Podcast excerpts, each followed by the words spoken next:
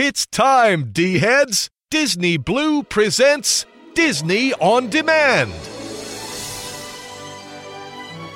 Every week, Disney Blue lets you relive the magic, the movies, and the memories with celebrity guests, the best of classic Disney, and breaking news on Disney's latest. So put on your ears and give it a little bibbity bobbity boo. Disney Blues Disney on Demand is on the air. Now, here's your host, Jonathan Johnson.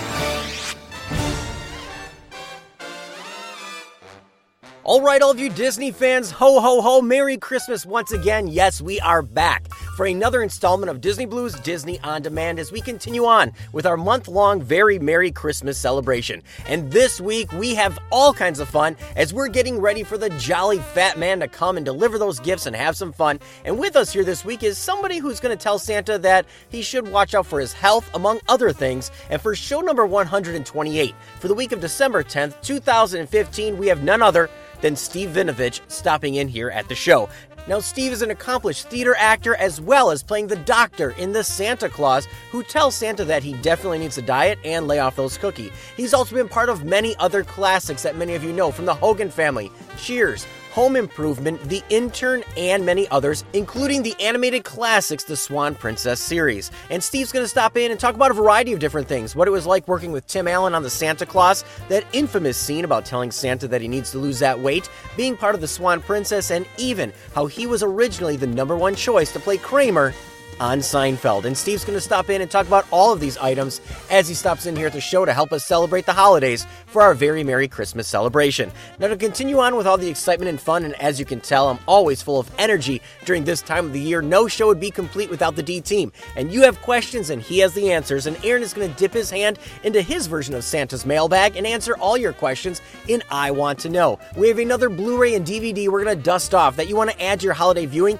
as Jason's going to go deep into the vault. We also have a look back at what just happened this week in Disney history with Nathan, and let's not forget those wonderful tunes, music, and all the holiday cheer and all the music as we have Paige back with a magical music review. There's all kinds of memories stopping in from the D team with their favorite Santa memories, growing up, their childhood, adulthood, and more, and so many different things, including news hot off the D wire about Star Wars, Disneyland, the Walt Disney World Resort, uh, so many different things hot off the D wire this week. So, as you can tell, I'm kind of all over the place. I am excited. It is the greatest time of year. I mean, this is just one of the fun times of the year that is just full of excitement, wonder, magic, and you make those memories as a family. So before I kick off this week's show and get too much off topic, I do want to mention that DizRadio.com is proudly sponsored by DVC-rental.com. At DVC-rental.com, you can save up to 60% off your next Walt Disney World vacation just by purchasing unused Vacation Club points from Vacation Club members and spend it on what else? All those fantastic souvenirs and better yet, how about Christmas presents for all of those in your life? So definitely check them out at dvc-rental.com, the official sponsor of Diz Radio. So, all of you D heads, with that said, lots of fun on the horizon. As I mentioned, it is the greatest time of the year. Let's get ready for show number 128 for the week of December 10th, 2015. And you heard me say it not once, not twice, but the third time is the charm. It is the greatest time of year. Be right back, all of you D heads, and Merry Christmas.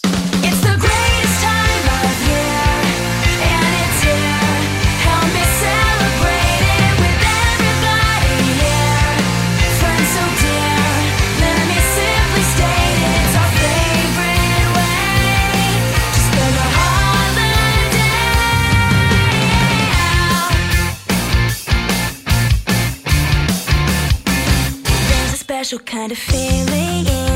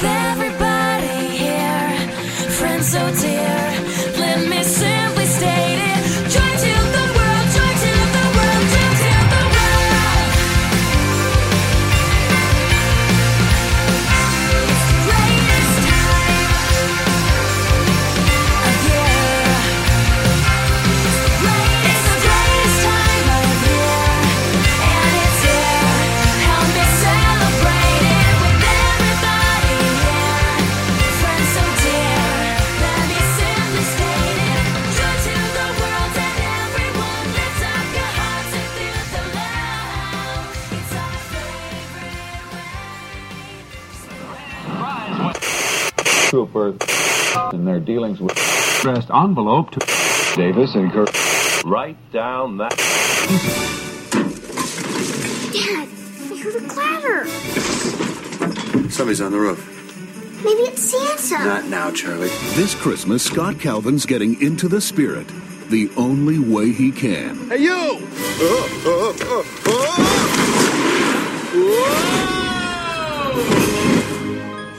By accident. If something should happen to me, put on my suit. The reindeer will know what to do. It is Santa. You killed him. Did not. Check out Santa's sleigh. When you put on the suit, you fell subject to the Santa Claus. The Santa Claus? What does that mean? It means you put on the suit, you're the big guy. Santa, how come your clothes are so baggy? Do you want this doll or not? Go back to sleep. I shave in the morning, in the afternoon, I look like this. Oh my god. Calvin, your weight. What happened? Beastie. What, you put on a little weight? Does this look like a little weight to you? You look distressed. I'm way past distressed. I'm talking to an elf. He's not Santa. Oh my god. He is too, Santa. Wait, I'm not done. Fax me. This is our perpetrator. This one's not going to be easy to find. Uh, won't the uh, bright red suit and beard give him away? Who's down there? Santa, you're fatter this year. Have a piece of fruit, for God's sake. This holiday season, Incoming! Tim Allen is giving till it hurts. Johnny, naughty. Gary, nice. Veronica, very nice. The Santa Claus. You're a 1,200 year old elf? You look pretty good for your age. Thanks, but I'm seeing someone in wrapping.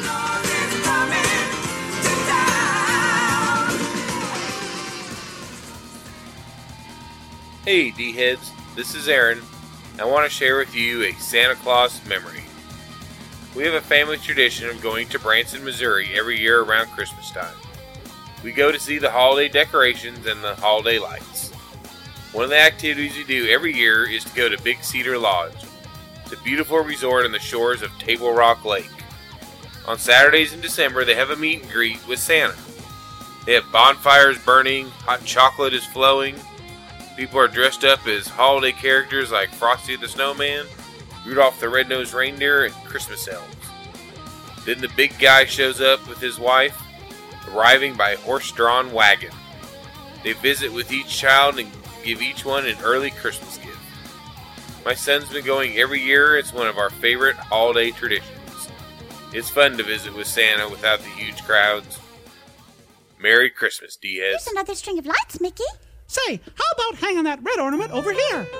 Hey, can I hang the silver snowflake in front? It's my favorite. Why, sure, Goofy. Uh-huh. we decorate the Christmas tree this time every year. We sing along in harmony, glad that we are here. Pretty things to hang upon that tree. Christmas together round the Christmas tree. I'll hang the tinsel on that tree. Where are the lights? I got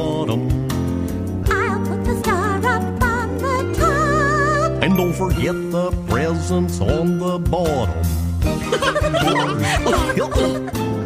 We decorate the Christmas tree this time every year. We sing along in harmony,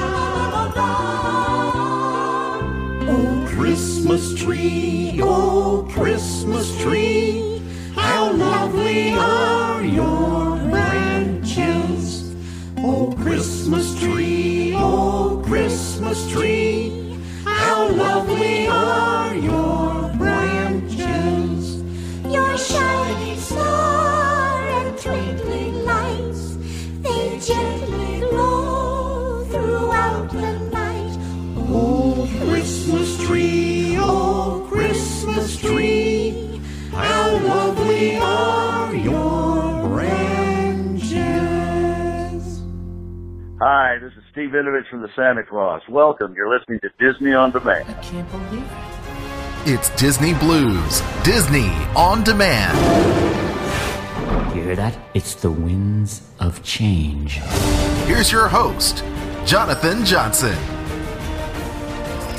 All right, all of you Disney fans, so I am back, and I hope you enjoy the official kickoff for show number 128 for the week of December 10th, 2015, as we are welcoming none other than the Doctor from the Santa Claus, the Swan Princess, Hogan Family Cheers, the intern, many theater credits, as well as possibly being Kramer on the one and only Seinfeld. We have none other than Steve Vinovich stopping in here to help us celebrate our month long Very Merry Christmas celebration.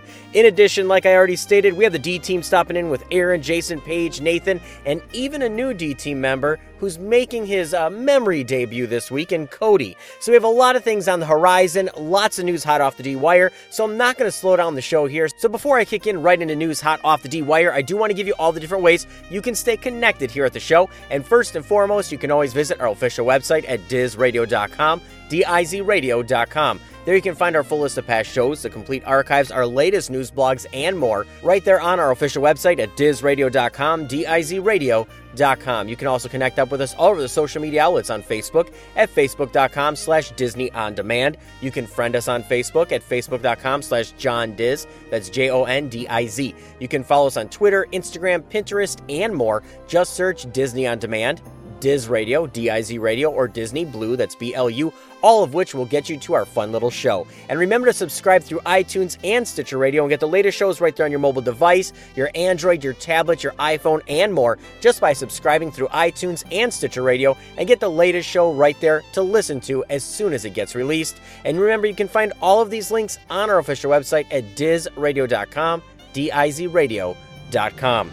So, all of you D heads, with that said, we're in the midst of our second week of our month long Very Merry Christmas celebration. So, let's jump into news hot off the D wire. And since it is Christmas, how about the 32nd annual Disney Parks Christmas Day Parade is promising to be the most unforgettable, as they're putting it in air quotes, special yet. Now you can tune in for the magic on December 25th on ABC television.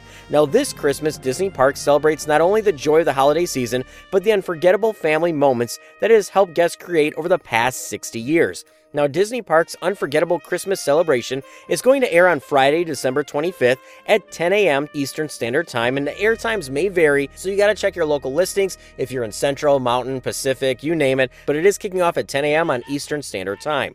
Now, in its 32nd year, the Unforgettable Christmas Special welcomes back Robin Roberts of ABC's Good Morning America as the lead host. Now, reporting from the Walt Disney World Resort's Magic Kingdom in Orlando, Florida, Roberts is accompanied by Jesse Palmer, who is joining the event for the first time as a correspondent. Now, new to the GMA team is also a special contributor. Ed Palmer shares key parade updates in the midst of the Main Street USA with Janelle Parrish, star of the ABC family hit show Pretty Little Liars, which will debut under a new network name in Freeform when it debuts January 12, 2016.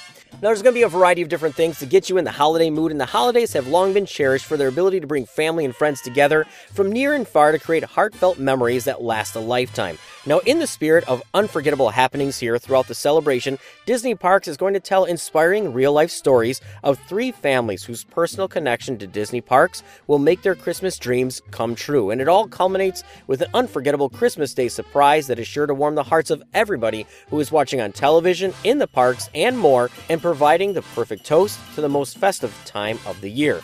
Now, for the dose of nostalgia, viewers are also treated to magical memories from the Disney Christmas shows of yesteryear with the beloved Disney park moments shared by actors and actresses from both classic and current Disney films. Now, this is something that I love. I'm hoping that they go through all of the different parades and more with Regis and Alan Thicke and so many others. Now, there is going to be bringing together many different names in the entertainment that we all know and love. They're going to be singing a variety of different songs with the We Love Disney album that is out. Now, there's going to be Ariana Grande, Reba McEntire, Andy Grammer, Charlie Puth, Tori Kelly, Charles Perry, Dove Cameron, Cameron Boyce, Boo Boo Sturts, Sofia Carson, and many others are all going to be debuting and singing throughout the show as well. There's going to be a lot of great floats from Toy Story, Pirates of the Caribbean, Inside Out, Frozen, The Star Wars, The Force Awakens, Finding Dory, and so much more. So if you want to find out how to make your Christmas unforgettable with Disney once again, and it is a tradition in my family as well to wake up and watch this every single year, you can tune in on Christmas Day, December 25th at 10 a.m.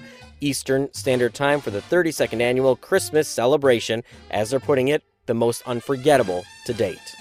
Now, pushing along here, getting away from Christmas and keeping it Christmas holidays, but how about back in the parks? And how about Disney officially getting rid of the Canadian Lumberjack Show and adding a holiday show featuring everybody's fan favorite, Off Kilter? Yes, Disney's polarizing Canadian Lumberjack Show has now quietly gone away the way that Captain EO has kind of disappeared. Now, for a while, the competitive show replaced the musical act of Off Kilter and it involved a local lumberjack group doing tricks like axe throwing, hot sawing, as well as entertaining the crowd with, you know, puns, simple dialogue, and just making it fun. It's always been a very fun show since it did replace Off Kilter. Now, some have viewed this closure of the Lumberjack Show going away as a sign that Off Kilter will be returning because they have a huge cult fan following. Everybody loves them in the Disney parks. I mean, they are fantastic. Now, Disney has yet to confirm any permanent shows for the Canadian Pavilion stage, but they have confirmed a special holiday show called Holiday Voyagers, which does include performances by both Mulch, Sweat, and Shears, and also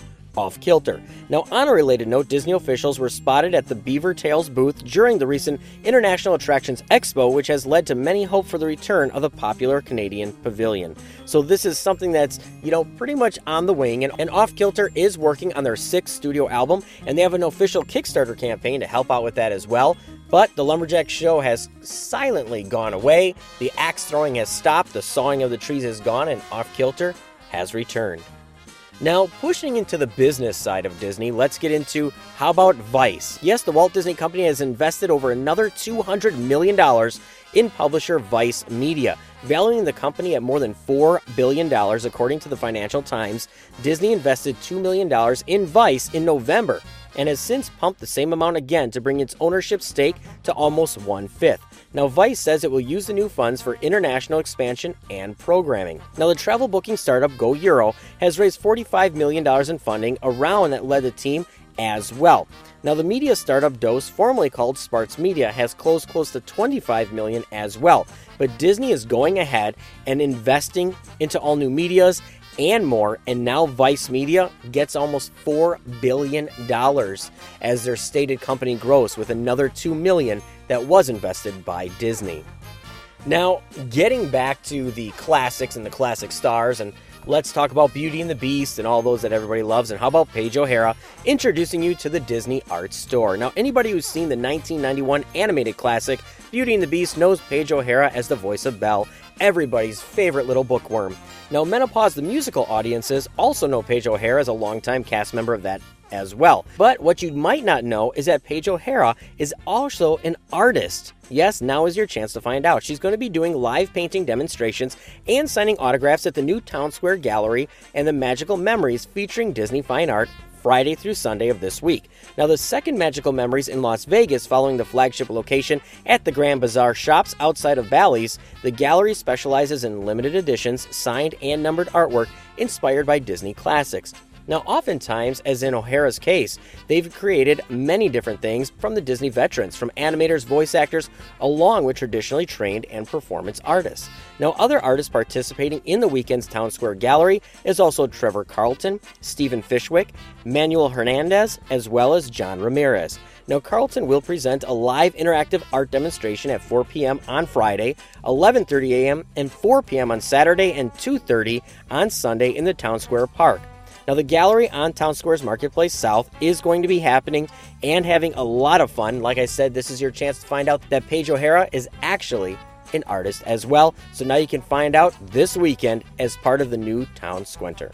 Now, moving to the Disney Channel here, how about Disney Channel set to premiere The Lion Guard? Now, we've all seen the movie that did debut on Disney Channel a couple of weeks ago. But now Disney Channel sets an official January 15th date for the premiere of the Lion Guard series. Now the animated series The Lion Guard will premiere at 9:30 a.m. Eastern Standard Time on January 15th. Now Disney Channel has officially released that the movie that will now become a series, it was introduced last month as part of Disney Channel movie and it was posting a commanding rating with kids ages 2 to 5 and total viewers. Now it continues the Lion King story and it follows the adventures of Kion, the second born cub of Simba and Nala, and a diverse group of friends, each with a unique skill, as they unite to protect the Pride Lands. Now a full-length preview episode titled The Rise of Makuu will be available December 14th on WatchDisneyJunior.com app as well, as well as the Watch Disney Junior app in your iTunes store.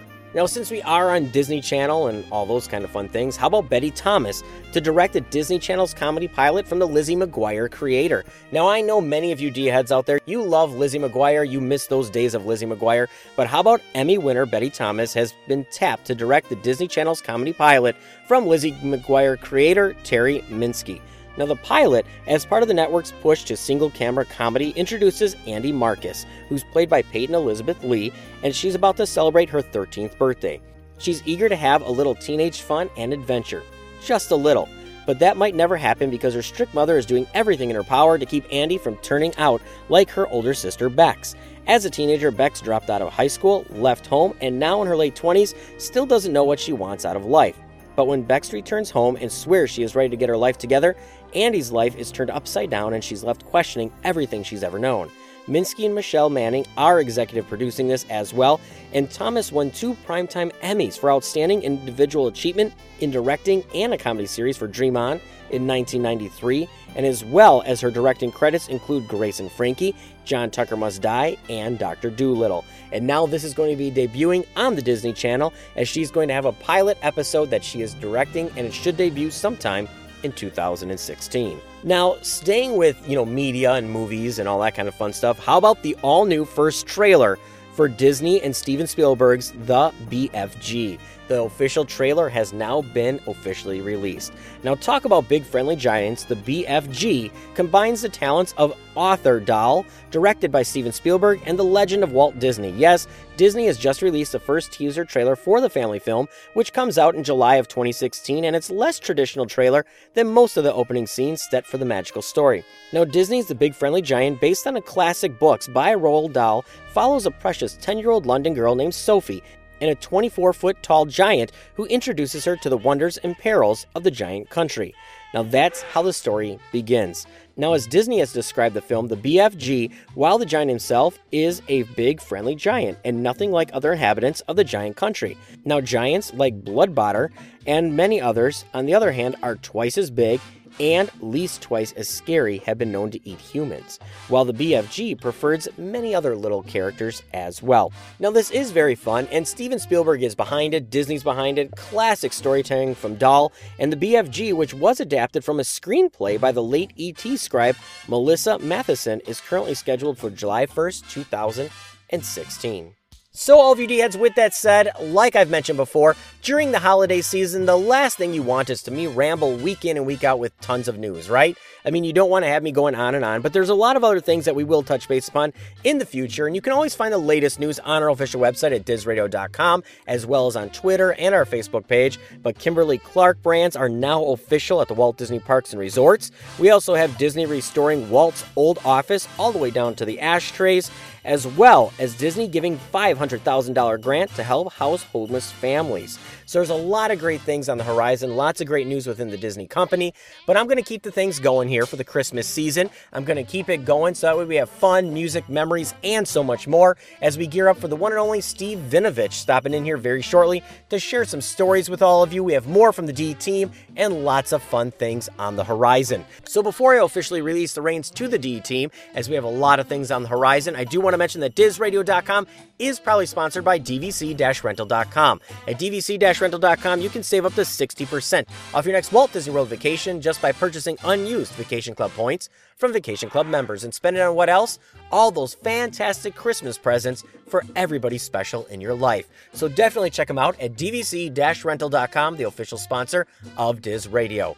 So all of you dads, with that said, you have questions, he has answers, Aaron's going to be stopping in with the latest from I Want to Know. We have Paige with a magical music review, Jason digging deep into the vault with another Blu ray you want to add your collection. We have Nathan taking that look back in This Week in Disney History, and we're also introducing a soft release, a small release, with a magical memory from one of our newest D team members, who you're going to be hearing more from in Cody. So I'm going to officially release the reins here to the D team, but before I do that, I'm going to leave you with a little tune that is definitely dear to my heart because Christmas Santa Claus, everything that we're doing here for the very Merry Christmas celebration, and of course, everything we do here at the show all year long, bringing you all the magic and memories from your lifetime of Disney, is made possible from when you were a kid. From your childhood, your parents passing it down to you, and of course, me passing it down to my children as well, and you to yours. There is something special about the magic in kids' eyes during Christmas. Something magic about Santa, reindeer, all that Christmas magic, and snowmen, and all the magic behind it. So, with that,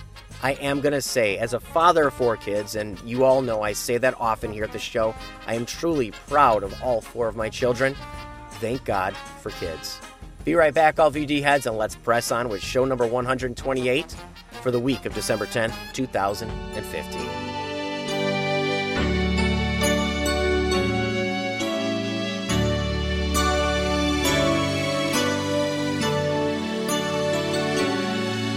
If it weren't for kids, have you ever thought there wouldn't be no Santa Claus? Or look what the stork just brought, thank God for kids. And we'd all live in a quiet house without Big Bird or a Mickey Mouse. And Kool-Aid on the couch, thank God for kids. Thank God for kids, there's magic for a while. A special kind of sunshine and a smile. Do you ever stop to think or wonder why? The dearest thing to heaven is a child Daddy, how does this thing fly? And a hundred other where's and why. I really don't know, but I try. Thank God for kids.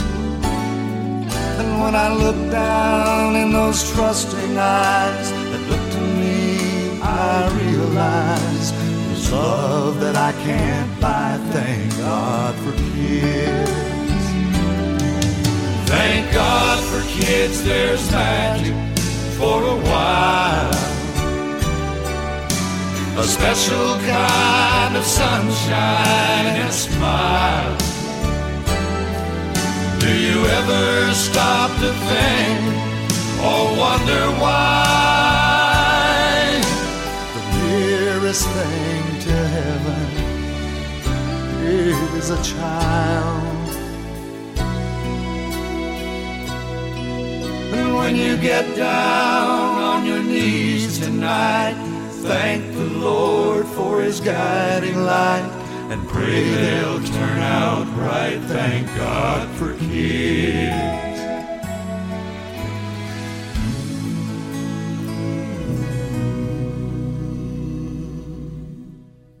Thank God for kids.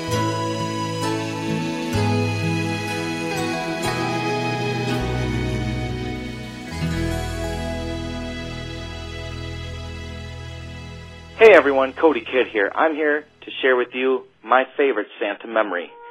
I've thought long and hard about this, and I keep coming back to the same one that just brings me the most joy.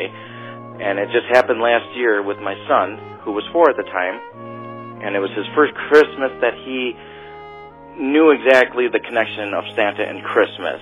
Um, you know, after visiting with Santa, after he visited with Santa was this, when is Santa coming? You know, when is Santa coming with the presents?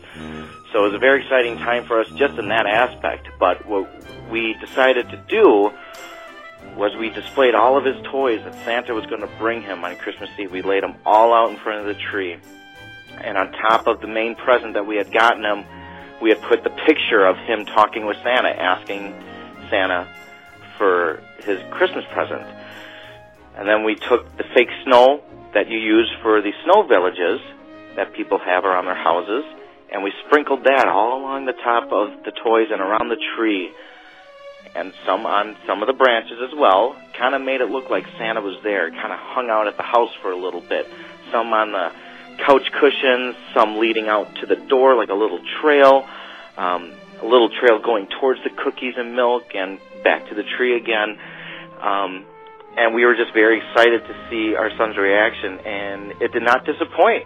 Christmas morning came, and he burst into our door, all excited, jumping up and down, screaming, Santa was here, Santa was here. So, you know, wake up, Mom and Dad. You know, when we got up, sure enough, his eyes were big as can be, and smiling from ear to ear, and just overall just joy and happiness, and so much excitement it was a wonderful time. It was a beautiful thing to see as a parent. It's what you want for your children is just to see them happy, and that's a memory that will stay with me forever, and I will never forget it. And I'm I'm happy I won't forget it. Um, so uh, that is that is my favorite Santa memory.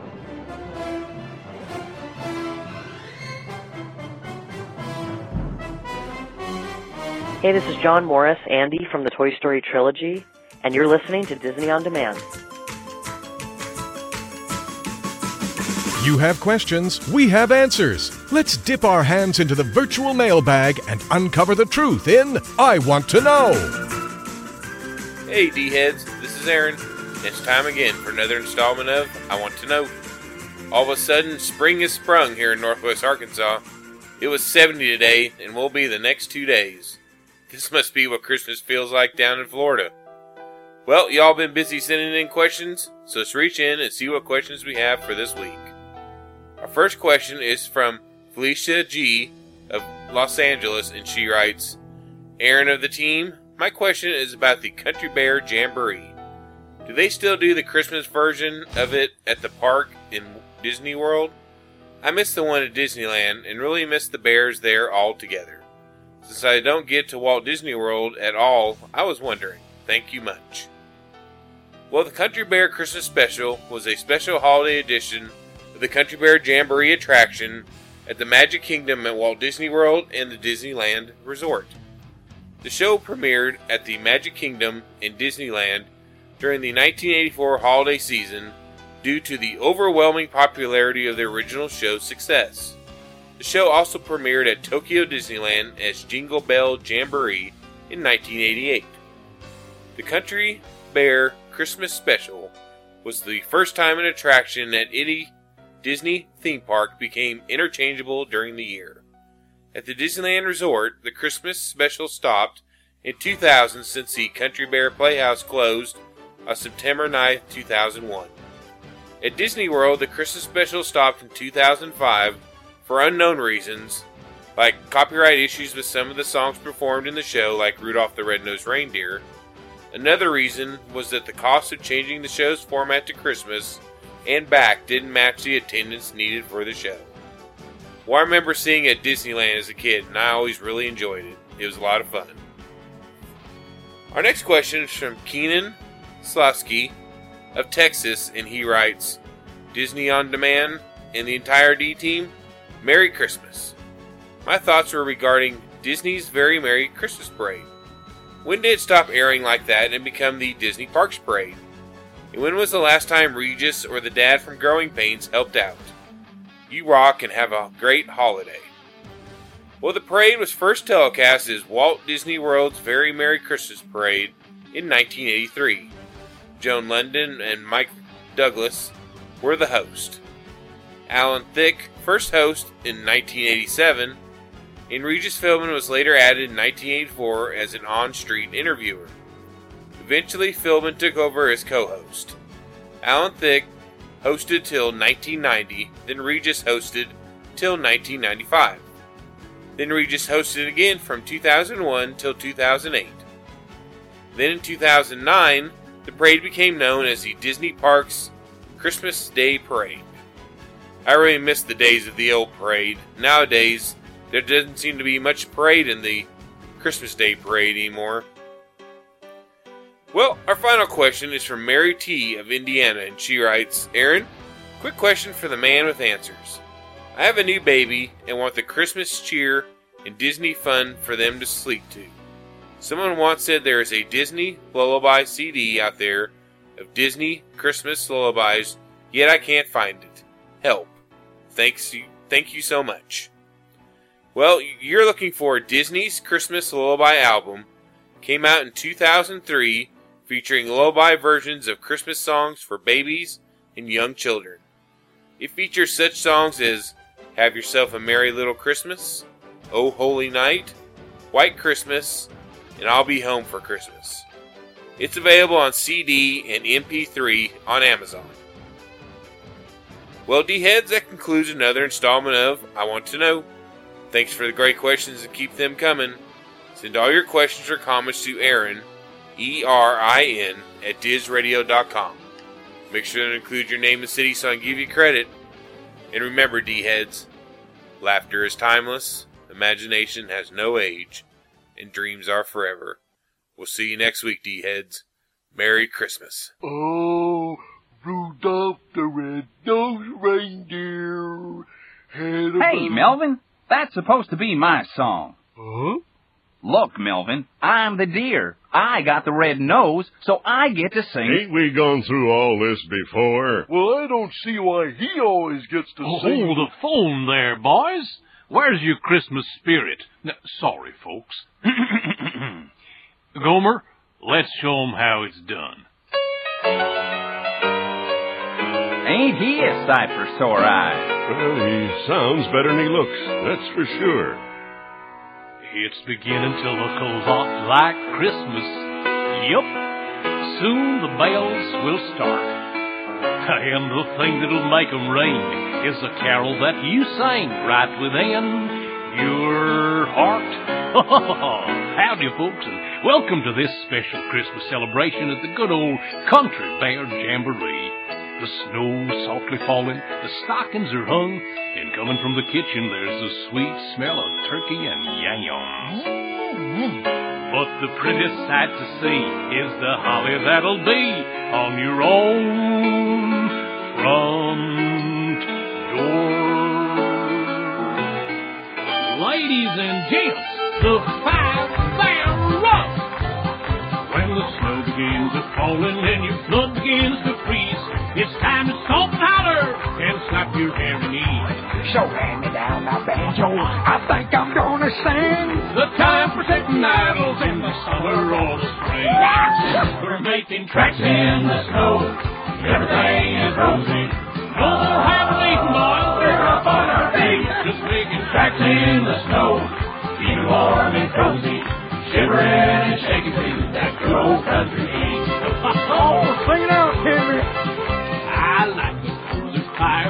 cold, dark winter night. When the wind is all rattling and the stars are shining bright. My feet up on my hunting dog, my arm around my wife.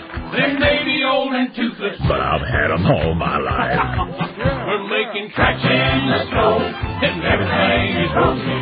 Our highway we're up on our feet, just making tracks in the snow, keeping warm and cozy, shivering and shaking to that good old country beat. Shivering and shaking to that good old country beat.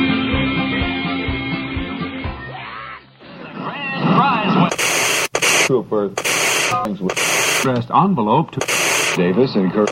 Write down that. Regularly scheduled programming will not be seen at this time so that ABC may bring you and your family the following special holiday celebration. Oh, boy. This is the place to come. Oh, hello, and very Merry Christmas to you. We got company, guys. Yes, hello everyone, and welcome to the Walt Disney World Very Merry Christmas Parade. We've got 90 minutes of fun and fantasy in store for you right here from Walt Disney World in Florida. So stay right where you are because we are going to have a very Merry Christmas. Hey!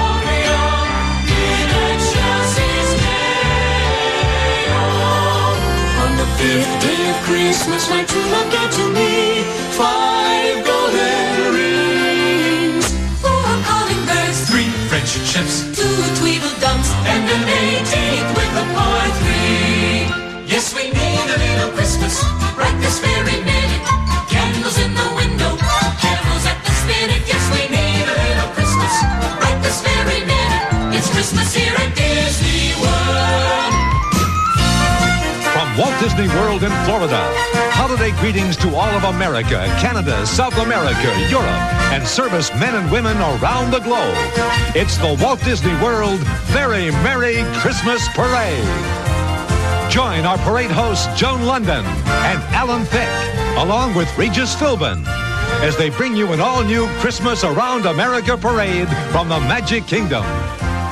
Sing along with a 1,200-member children's choir and go on a thrill-filled look at the most daredevilish circus in the world. See the excitement building in a Walt Disney World progress report of all the new projects going on. You'll meet our special parade Grand Marshal Cinderella and take a behind-the-scenes look at the making of her classic movie. All this and more is on its way.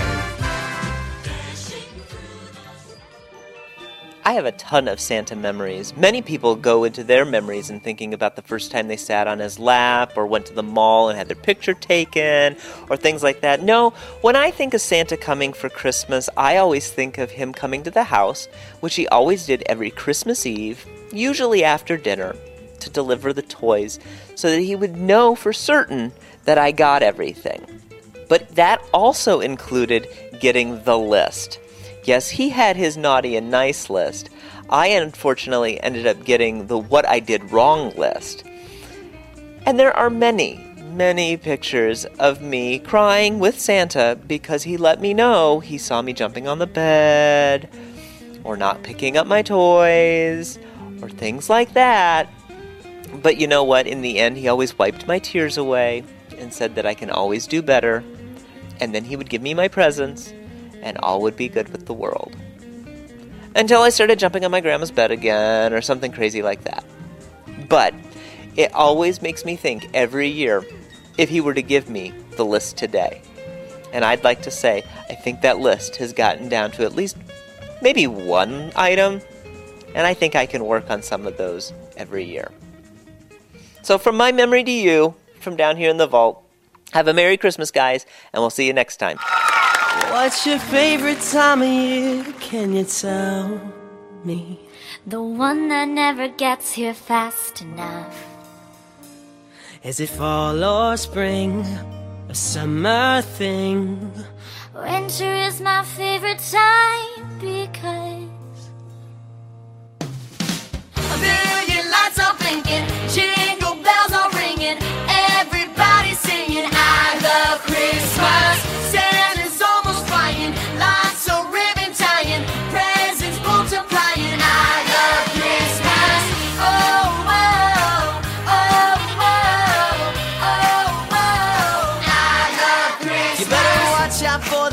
mistletoe they're hanging, or you might have to pluck her up and kiss someone.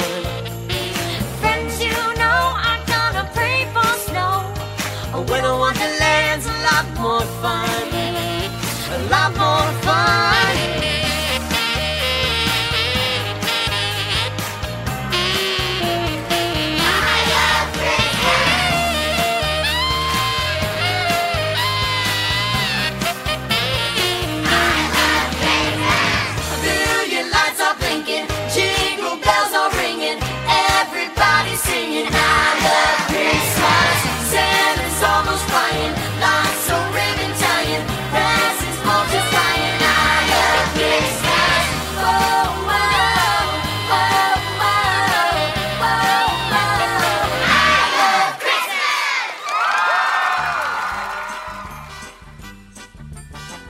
Hi again, D-Heads. Welcome to another installment of This Week in Disney History. I'm Nathan, and ready to take you through another segment's worth of historical Disney facts and potential trivia. So as always, branching off that, let's begin. Kicking off this week, let's begin with a throwback to This Week in Diz Radio history with show number 93 from December of 2014, featuring, featuring Mary Ann herself, Dawn Wells.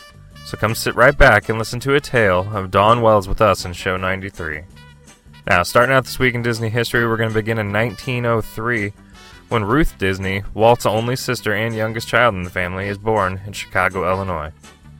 In 1910, trumpeter, bandleader, singer, and composer Louis Prima, known for his memorable contribution to Disney's The Jungle Book as the voice and live action reference for King Louis, is born in New Orleans, Louisiana. In 1950, voice actor Gregory Gregg Berger is born in St. Louis, Missouri. Best known for his iconic role as Odie the dog from the Garfield franchise, his Disney credits include The House of Mouse, Kingdom Hearts 2, Pirates of the Caribbean at, at World's End, the video game, Mickey's Once Upon a Christmas, Winnie the Pooh's Seasons of Giving, and Recess. In 1953, actor John Malkovich, co star of Disney's 2010 release Secretariat, is born in Christopher, Illinois. In 1954, Clarence C. Nash, the voice of Donald Duck, appears as a guest on the television game show What's My Line. In 1957, singer, actor, TV talk show, and game host, and former teen idol Donny Osmond is born in Ogden, Utah. As a member of the Osmond brothers, Donny performed many times at Disneyland, and the singing siblings were actually discovered at the Anaheim Park before he was a member. He also supplied the singing voice for Captain Li Shang in Disney's Mulan, and between September 2006 and June 2007, he played the role of Gaston in the Broadway musical Beauty and the Beast. In 1960, Jeff Swampy Marsh, the co creator of Disney Channel's Phineas and Ferb, is born in Santa Monica, California. In 1985, actress and singer Raven-Symoné, the star of Disney Channel's That's So Raven, is born in Atlanta, Georgia. In 1986, the Disney Channel officially began to broadcast 24 hours a day, and previously it had only been airing 18 hours a day. In 1992, the National Hockey League awarded Disney with a hockey franchise, and later down the road, the team will officially become known as the Mighty Ducks of Anaheim. And also in 1992, Walt Disney Pictures releases The Muppet Christmas Carol, which is the fourth feature film to star the Muppets, and the first distributed by Disney, and the first distributed and produced after the death of Muppets creator Jim Henson. In 2009, The Princess and the Frog, produced by Walt Disney Animation Studios, and loosely based on E.D. Baker's novel The Frog Princess and the Grimm Brothers' The Frog Prince, is generally released. In 2011, it is reported that the Disney Institute is helping to train NFL teammates and Super Bowl workers and volunteers in the customer friendly ways of cast members found at Disney theme parks. The goal is to help all fans of Super Bowl 46 feel like VIPs in their experience, and the league is going to work very closely with the Walt Disney Company's Disney Institute on a fans first kind of initiative to train the 20,000 execs and employees who will work Super Bowl 46 on February 5th, 2012, in Indianapolis. And we're going to end this week in Disney History D Heads with 2012 when let's head over to Epcot to see a newly reimagined test track opening up. The iconic attraction, which has been open since 99, has been closed for refurbishments and is now collaborating between Chevrolet Design and Walt Disney Imagineering. And they're going to celebrate how meticulous design not only helps shape and uh, and get the feel and look of Chevrolet cars, trucks, and crossovers, but drives their performance on an open road as well for an all new experience at Chevy's test track. Well, D heads, that's all again for this week in Disney history. Hope you enjoyed and learned something new maybe you didn't know. Feel free as always to email me at nathan at dizradio.com. And as always, guys, have a great week and see you real soon. We interrupt this broadcast for a special weather bulletin. The snow continues to fall. All schools, all stores, all roads will be closed until further notice. In other words, we're snowed in. What? Oh, no! Gosh, Mickey, if we're snowed in, how are we supposed to get home to our families? Aw, don't worry, fellas. You've got family right here. All of us. Hmm, I always wanted a duck for a brother. Join Mickey Mouse and all your favorite Disney friends in a full length animated movie. Mickey's Magical Christmas, snowed in at the House of Mouse. Now available on video and Disney DVD. All right, LVD of you D heads, so I am back, and I hope you enjoy our show so far as we're continuing on with our second week of our month long Very Merry Christmas celebration here at the show. Lots of fun things, great memories from the team, Christmas magic as we're gearing up for the one and only Steve Vinovich stopping in here very shortly. He's going to talk about a lot of different things, especially how Santa should lay off some of those cookies. But as I've mentioned earlier, I'm to keep news a little bit light here this week. Normally, I give you tons and tons of news, but of course, during the Christmas season, I want to keep it a little bit lighter, and I think I gave you more than enough news that you need right now for this week. So, much like the team, I'm to stop in with my very own Christmas memory and my very own Santa memory. And I'm to take you all the way back to when I was six years old. There was something special about that year, and I come from a large family, five kids in my family, and all of us have some great Christmas memories. But there was something very special that year with Santa Claus that really intrigued me. It was something where I just really wanted to capture him and just see the magic and really prove that Santa Claus was real for my little sister. So, what I did that year is I devised a plan. It took me about two weeks. And I devised this plan, and I still have the sketches from this plan. I mean, mind you not, I and I didn't want to capture Santa. I just wanted to catch him leaving gifts underneath the tree. Now, the one thing that I did is I set up a wonderful camera system, and mind you, this is the days when there's big flash cubes, um, you know, 35 millimeter rolls of camera, as well as a 110 film, uh, 126 film for any of you that remember those golden days as well that are tuning in. So I had a 110 camera and a 35 millimeter camera, both set up. Now, what I did is I devised a way for me to sit there with him, have the camera partly down the stairs. And what I did is I had a stick with a rubber finger. Yes, a true rubber finger that I had from Halloween taped to the top of it. So I was going to peek over the stairs just enough so Santa couldn't see me. When he was there, press the button for the camera. Now, this is where the magic happens. It was probably about one or two in the morning, and I remember hearing a rustling and so many different things going on. It was outside, there was a lot of banging, rustling, I heard some stomping, and I even heard some jingle bells. So it really got me excited. I was half asleep. My, my parents really did just feed into this as well. They encouraged me to capture Santa. Uh, you know, looking back now, I have a feeling that they were a big part of that. So I'm sure you all, I don't have to explain that. We've all done that for our children as well, even now. But I heard this pounding, and all of a sudden I heard a big thud downstairs. I'm like, it has to be Santa. Has to be Santa. And I couldn't peek over. I couldn't lean over because I'm like, he's going to find me. So I finally go and I try to press the 110 camera. Big flash goes off, the camera goes tumbling down the stairs. Loud, really loud. Then I heard a ho, ho, ho, ho. What was that? And uh, looking back now, I have a feeling that that was my father, of course. But I heard that and I'm like, oh no, what am I to do? Should I run back to bed? No, what do I do? I run halfway down the stairs, grab the 35 millimeter, snap a bunch of pictures, run upstairs before I could even see what it was. I don't even know what I saw. Finally, Christmas morning comes. I get all the presents I wanted, a lot of great things. And of course, back in that day, it was G.I. Joe and so many other things. Uh, it was fantastic. I loved it. Uh, but I convinced my parents I had to take my film to the store. We had to get it developed. So we went ahead, we dropped off the 35 millimeter film, got it developed. So this is probably about two weeks after Christmas now, because there was no 24 hour develop or same day develop. It was you dropped it off in the bin at you know your grocery store and it got mailed back to you about a week later. So we finally get them back. I'm paging through them, looking through them, and I caught a couple of big red blurs. Now to this day, I can't tell if it was Santa or not. It looked like there was a glow around him, and it was a big red blur in front of our Christmas tree.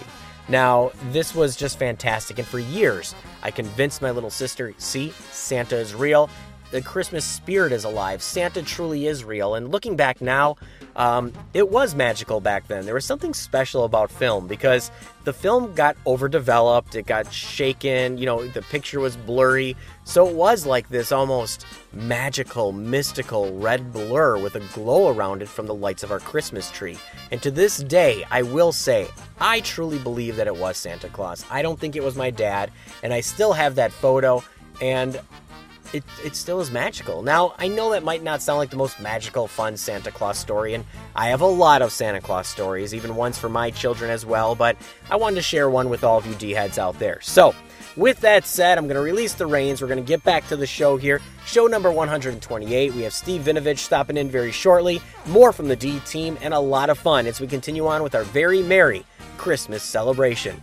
So, all of you D heads, I'm going to release the reins. Let's have some fun. Let's have some more Christmas music. And next time you hear me, I'm going to be back with the one and only doctor telling Santa to lay off those cookies.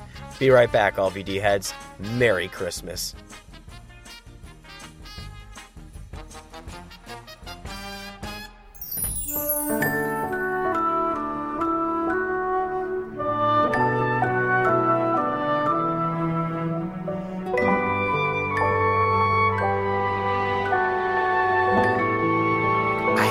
Wish I could be Santa Claus for just one day. I'd fill a bag with kindness and I'd give it all away. I'd make the world a better place. I'd do that if I could. I love the way it feels inside when I do something good. I wish I could be Santa Claus. Imagine that. Although I could not fill his boots, I'd look great in his hat. I'd love the milk and cookies. And there's one more thing I'd do. I'd try to teach the kids to be a little more like you. We know that love can bless the heart when the tears begin to fall. We know that love is the message of the season, the greatest gift, and yes, one size fits all. I wish we could be Santa Claus. Perhaps we can. The job's about the giving, not the suit and not the man. It's, It's all about the caring and the part that we can play in spreading joy and peace on earth and love on Christmas Day.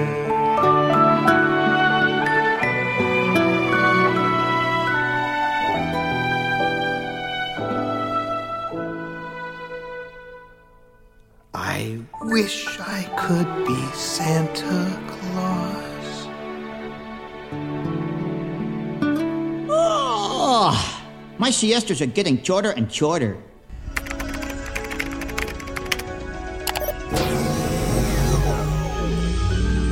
Required voice identification. E EC82. Confirmed.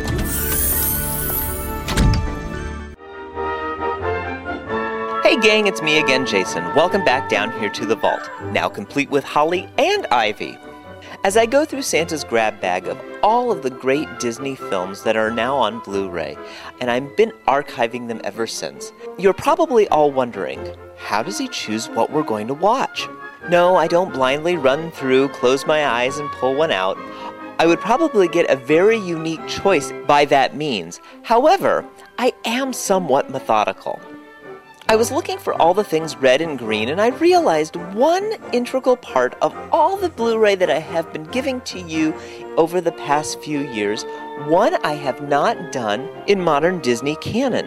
Not animated, but live action, and one that really warms the heart during this holiday season.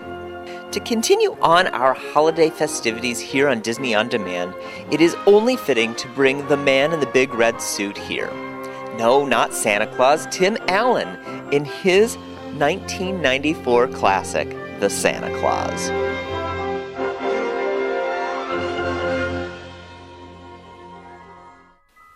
Tim the Toolman Taylor, I mean, Tim Allen plays Scott Calvin, a successful businessman at B&R Toys. He is loved by all his employees, but the love that he's missing is unfortunately from his family. See, he seems to spend more time at B&R Toys than he does with being with his own family and his child, Charlie. Tired of his man-child ways, basically ignoring his son, his ex-wife Laura tells Scott that Charlie needs more attention and he needs to speak with his son. Laura has already decided that she will be with her new husband, Neil, played by Brat Packer Judge Reinhold. Yes, that Judge Reinhold. You know, Billy's friend from Gremlins. So since they will be busy, Laura feels that it's important that Charlie spend Christmas Eve with Scott. And Scott tries everything to make things right. He even tries to make a dinner. Unfortunately, is burnt and is spent at Denny's. And really, what's wrong with having dinner at Denny's? I mean, they do have the Grand Slam. You can't go wrong. Or Moon's Over My Hammy. My personal favorite's the Eggs Benedict, but we won't be discussing the Denny's menu. Back home, father and son are awakened by a strange noise on the roof. In typical fashion, they go outside to investigate.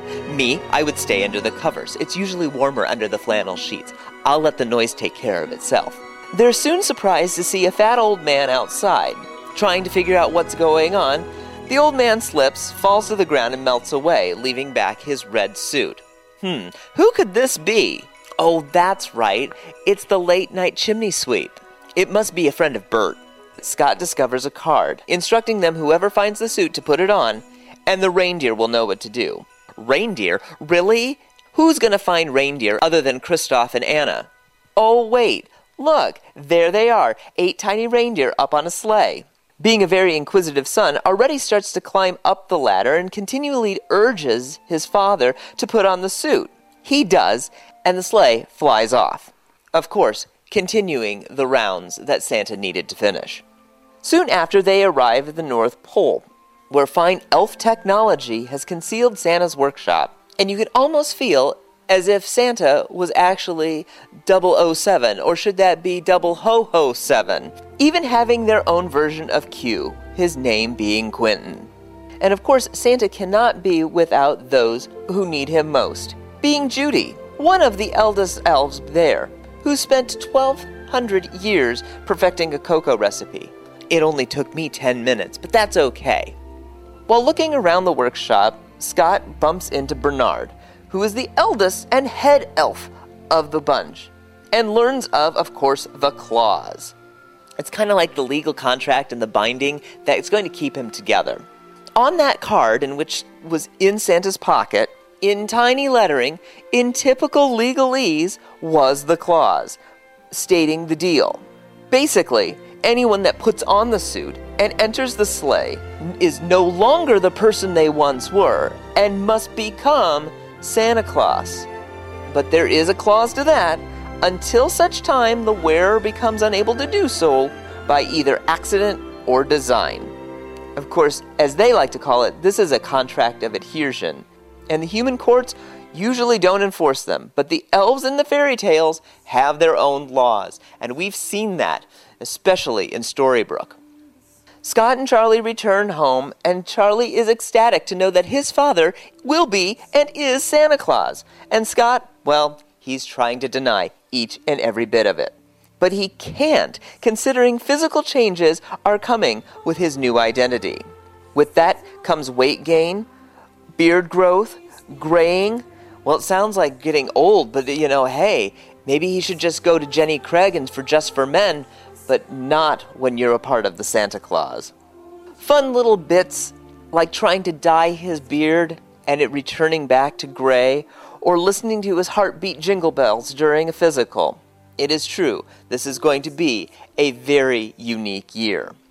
Come November, Bernard has already sent out the list and a fleet of FedEx trucks, and at that point, Scott realizes he cannot say no to being Santa.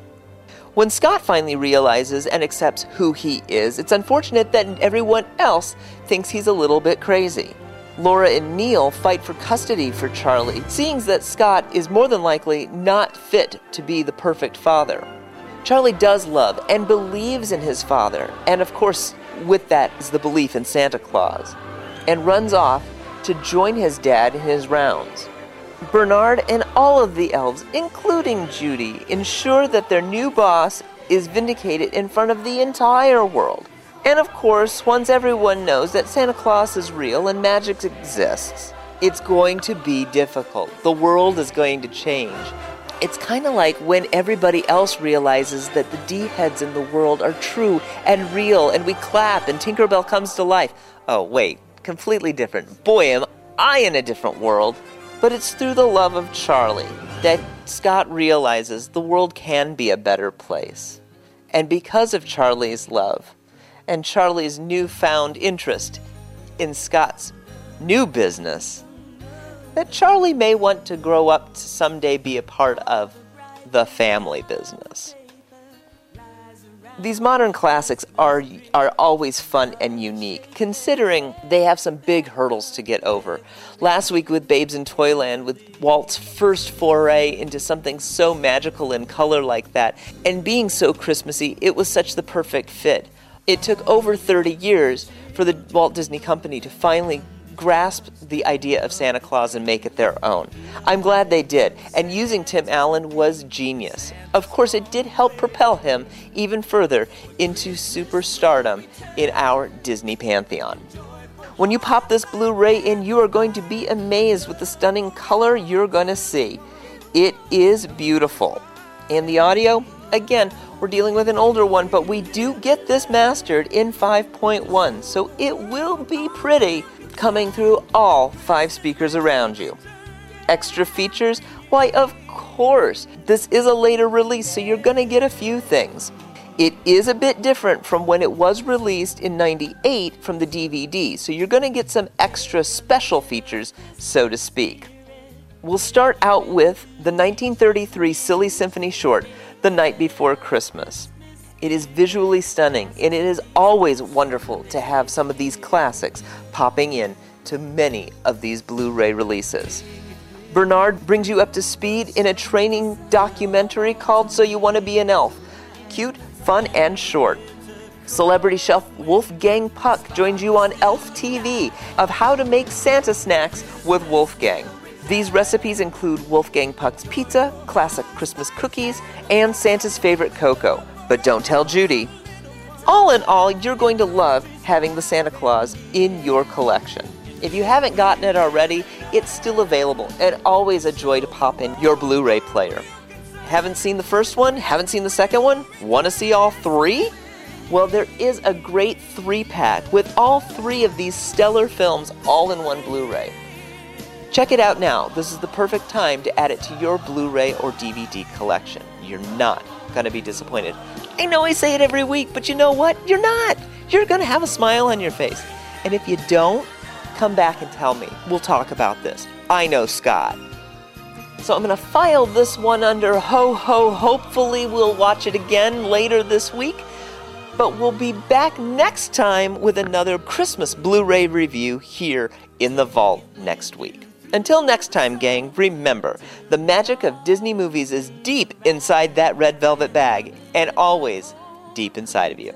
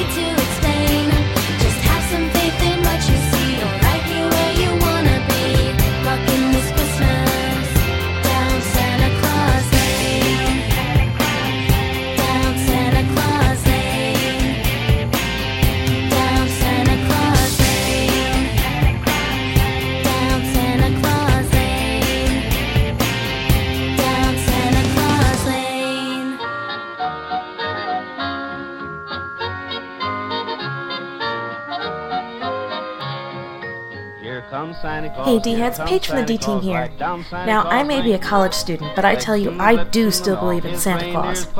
Santa has played a role at Christmas time in my home since I was little, and he still does. Every year when I was little, there was the yearly trip to the mall to meet the big man himself, and it was a bonus if we could see him again at Milk and Donuts with Santa to make sure he remembered my Christmas wish. If I had to choose a favorite Santa memory, I think I'd have to say the most recent meeting with Santa would be my favorite, at the Macy's flagship store in NYC. Growing up with Miracle on 34th Street, the original, not the remake, and seeing Santa at Macy's and then the Macy's Thanksgiving Day Parade, Macy's just seemed like the best place to meet the big man.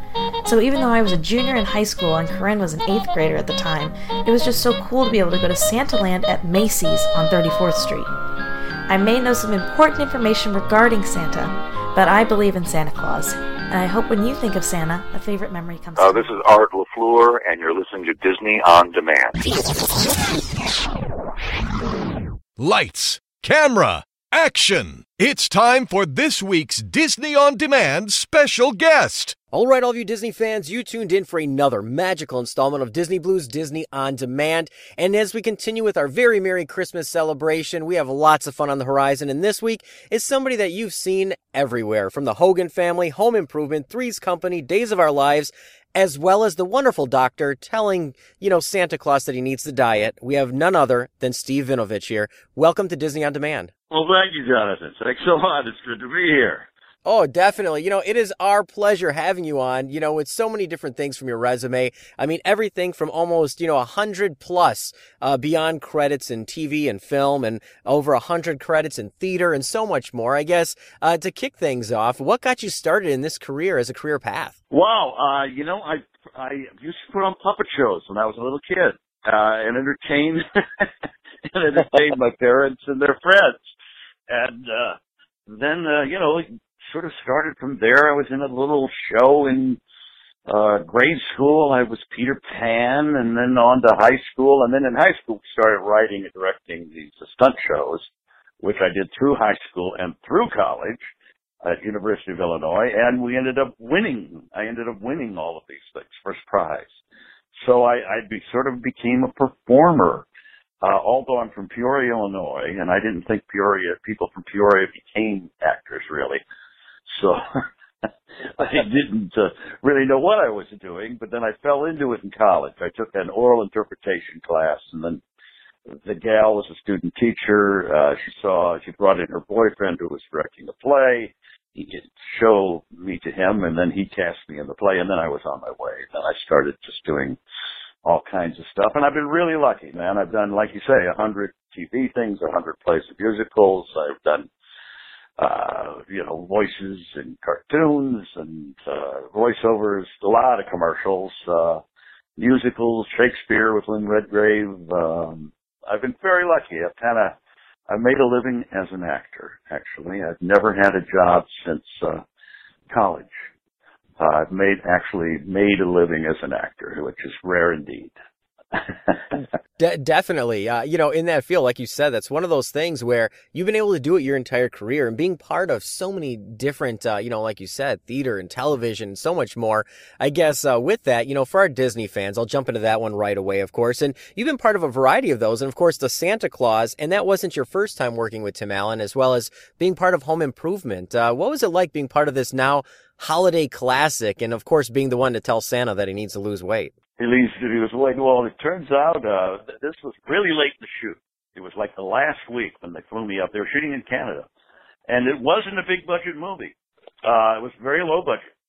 In fact, they had, uh, I think their, their, uh, advertising budget was as high as the film, actually. Um, but what a great film. It really is. Everybody's so good in it. And John Pasquin, the director, did a terrific job. But I came up very late in the, in the uh, shoot. And we were shooting late at night. It was like 10 o'clock and they were just getting started. And this was up in Canada. And, uh, I walk on the set and to run the lines with Tim before he gets in his Santa Claus suit. And he says my first line. And I thought he was joking. And then he says it again. And I said, well, that's supposed to be violent. And then they said, well, didn't you get the rewrites? And I went, uh, no. so they'd rewritten the scene. Uh, but he had to get into a Santa Claus uh, outfit, which he hated because it was hot. It had uh, on his face, the hair, the uh, the body. It was very hot, and uh, apparently I, I did not know this. It was on a Fox, or I think uh, there was. They have every year a uh, uh, documentary on uh, the making of the Santa Clause, which is a two-hour thing. And uh, I saw it last year and didn't know this scene. Apparently, I ran off to learn my lines. Tim, who is an angel, apparently, this is the only time the director said he went sky high. He blew up. He was sick and tired of being in the suit. He was just run down. He he threw a fit. Now I didn't even know this, but if you watch the scene again, he hated being in this suit because it was so hot. When he's running on the treadmill, I'm oblivious to this. He's looking at me like, get over here and shut this thing off. You know, he's like, giving me this look, and which I, I I had no idea at the time or if you could see it, but if you know that's what's going on, uh, it, it's a little extra funny now when you watch that scene of him running on the treadmill. He's kind of going. You can see him going, "Get over here, get over here, shut this off." so uh, there's a little inside uh, humor there for you. Uh, and then it's so funny the scene that he had, he was so angry about. This was the scene they showed on all of the uh, promos for the show. It was on the Tonight Show. It was always the scene with the doctor. So, uh, so you know, it had kind of a life of its own even back then. Uh, and it's it's really cool to be in a perennial uh, Christmas, you know, movie, which is on twice every Christmas on ABC and then on the Disney Channel. So it gets shown twice every Christmas. Definitely, you know, and that's the kind of thing, like you said, it is that perennial now where everybody is watching it, and I've passed it on to my children, and you're part of this holiday classic because, you know, there's only a handful of those classics that make their rounds every single year and stand the test of time. And this just happens to be one of those. And, uh, you know, when you flip through or, you know, friends and family and things like that, uh, does ever, anybody out there ever recognize you, you know, from that scene or is it usually from some of your theatrical art? Oh, sure, sure. Somebody just called the other day. They saw it. It was on, I think, last week. Uh, and I just got a call. Uh, and then it, it's so, actually what's great about it, people recognize my face and they never know quite where they know me from, you know. Uh, it's the one thing I can always go to because pretty much everybody's seen the Santa Clause. So when they say, where have I seen you before? I usually always say, well, have you seen the Santa Clause Tim Allen? They usually go, yes. And then I say, I'm the doctor. And they all go, oh, yeah. so it's uh yeah, and then we did, I did a home improvement with him at Disney, uh and Pat Richardson. We were old friends. We were in a play on Broadway years ago. And uh Pat was his wife. Uh and um what else have I done for Disney? I'm not even sure. You probably know more than I do, John. You can tell me. Well, you've d- you've done so much stuff, and it goes just beyond Disney too. And one of those is an animated film that's uh, not even part of Disney, but it's one that people have passed on to their children they love, and being part of the Swan Princess. Uh, what was it like doing voice work? Yeah, that was I got to be Puffin, the uh, Irish Puffin bird, and they've done seven of those now. There's been uh, a lot of sequels that go right to video, but they're uh, they've done so. I just did one, the seventh, uh, actually, which isn't even out yet. We, I just did that about three months ago. Uh, did another Puffin run, and uh, a lot of uh, young girls who were young girls then. I'll meet them now. Uh, you know, they're like almost thirty, and they that was a big thing in their lives because it was the first animated film where the that was the first one that had a, a girl as the heroine. There's been a lot of those since Pocahontas, etc. But that was kind of that was one of the earlier ones, and uh, and great fun. And, and John Cleese and Steven Wright, two of my favorite funny people, were doing the other two characters, the turtle and the uh, frog. And I went to I'd never really done many uh, much animation, so I went to Warner Brothers to do this to walk onto the soundstage, thinking I'm going to see John Cleese and Steven Wright there. No, it's just me, totally alone, and they film you with the camera while you're recording it, and they give the film to the the uh, artist who's drawing your character, and he uses a lot of your movements. Uh, and it turns out John Cleese did his in London, Steven Wright did his in New York, and I did mine in Los Angeles. So these two guys, we're, we do all our scenes together in the movie. We never even met each other. So that's how it's done in animation. Well, you know, and aside from animation too, you know, you've been part of so many different television shows. Like I said, you know, Three's Company, uh, Hogan Family, Cheers, so much more. Is there one uh, television series or one spot that you've uh, ever walked on, and to this day you're like, wow, that one is going to make it to my memoirs? Wow, wow. Into my memoirs. Well, one I enjoyed, the character on the Hogan Family. I played Sandy Duncan's ex-husband. Uh, just a, kind of a Ted Knight character. Wonderful jerk. Totally in love with himself. a total idiot who had no idea he was an idiot. And those are those are very funny guys. I've done a couple of those.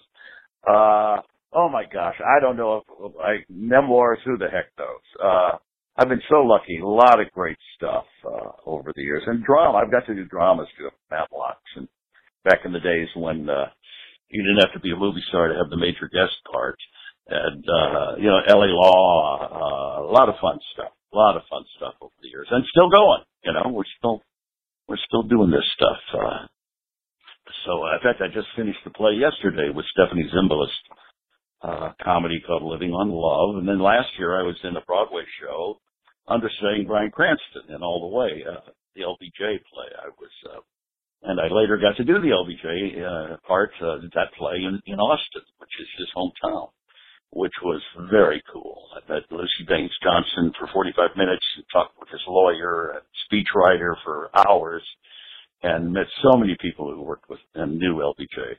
Uh, and so that's a treat. So like I say, I've been really lucky, man. I've got to do a lot of, a lot of different things. Uh, uh, so Well, lucky yeah, guy. Well, and aside from just doing, you know, television and films and things like that as well, you know, you are very accomplished in theater. Now, how different is doing theater as opposed to, you know, walking on a set and saying your lines and uh, that kind of fun stuff? Oh, it's uh, I, I like theater because it's yours. The curtain goes up, and actually, it belongs to you for two hours. You're you're driving it. uh, your, uh, it's your baby, you know. And uh, and I've always been big. I've never been shy about uh, acting, so I've always been big. So the theater uh, sometimes is a little better for me. Sometimes I scare people on film. I've gone in for auditions, and it's just. Um, it's great. You got the audience reaction right there. A film, it's very, you know, very, they, they, it's all cut up. You, you may be shooting your last scene first. Uh, so you got to do a lot of work and it's a lot of waiting around while they set up all the lights. That can take hours. And then you come on and do your, uh, uh, you know, one minute scene and that can take hours to shoot because they're shooting it from your angle and over your shoulder and how many people are in it, coverage and, uh, but it's just a, it's a whole nother, it's another medium actually, and they're all a little different. They're all a little different. Uh, commercials did hundreds of commercials in my day, and that's totally technical. Where you're shooting that you've got, you know, uh, literally I've gotten, hey, you have a half a second extra. You play with a little more, and strangely enough, you can in that half a second. And then musicals are very, also very technical because you have to do do it all within the music. In fact, I met Bob Fosse once auditioned for Star 80, and he was impressed that I had done musicals. He said, "Well, if you can do musicals, you can do anything." Uh, because you have to be totally real and totally technical at the same time. Uh, and uh, they're all just a little different. There's different kinds of technique involved in all the different kinds of acting.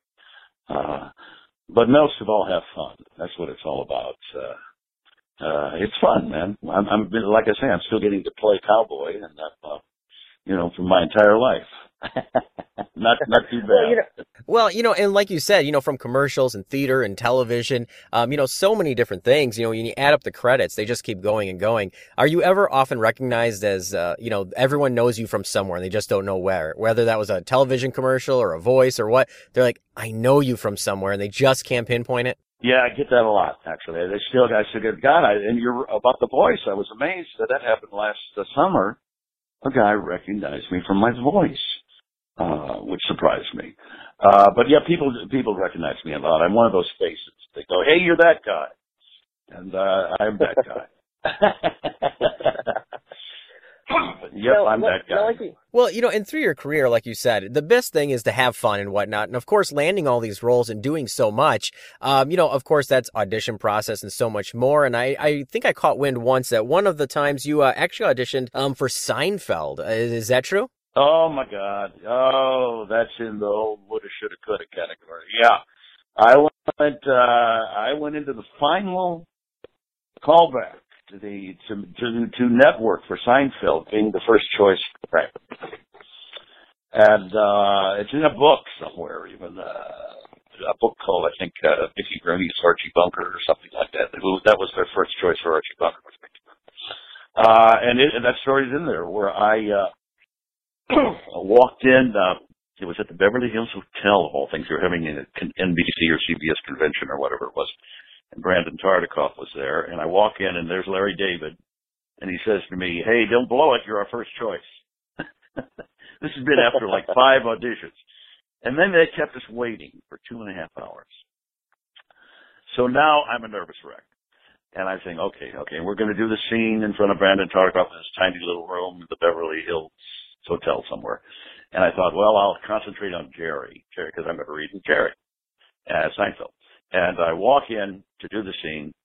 I turn to Jerry to say my first line, and his eyes are the size of saucers. He is scared to death. and it shows our, he's terrified. So I'm like, oh my God. And uh, I did it. Apparently Larry David still wanted but the character was written even weirder, if you can believe it, that, than, uh, the way Michael Richards did it. And Michael's there. Michael's there. Well, Michael, Michael does Michael. Michael, that's what Michael does, Michael Richards. And he did his thing. I did the character, which is even stranger than, than the Kramer. But, uh, basically came down to this. Brian Tartikoff, uh, Larry David still wanted me. But Brian Tartikoff said, who was the funniest? And they said, well, Michael, you know, because he came in with it. And, uh, and then Tartikoff says, well, that's what you have to go with. And you know what? They were right. They were right. A much better way for them to go with this, the antic thing. The, uh, the way it was written was a little strange and subversive, a little creepy. And, uh, Richard's way was much better. And, uh, I ended up becoming a huge Seinfeld fan and watching it. Uh, uh, it took me a year or two to get around to it though. It was, it was, uh, cause I, you know, it would have changed my life. I would have been a millionaire a couple of times over.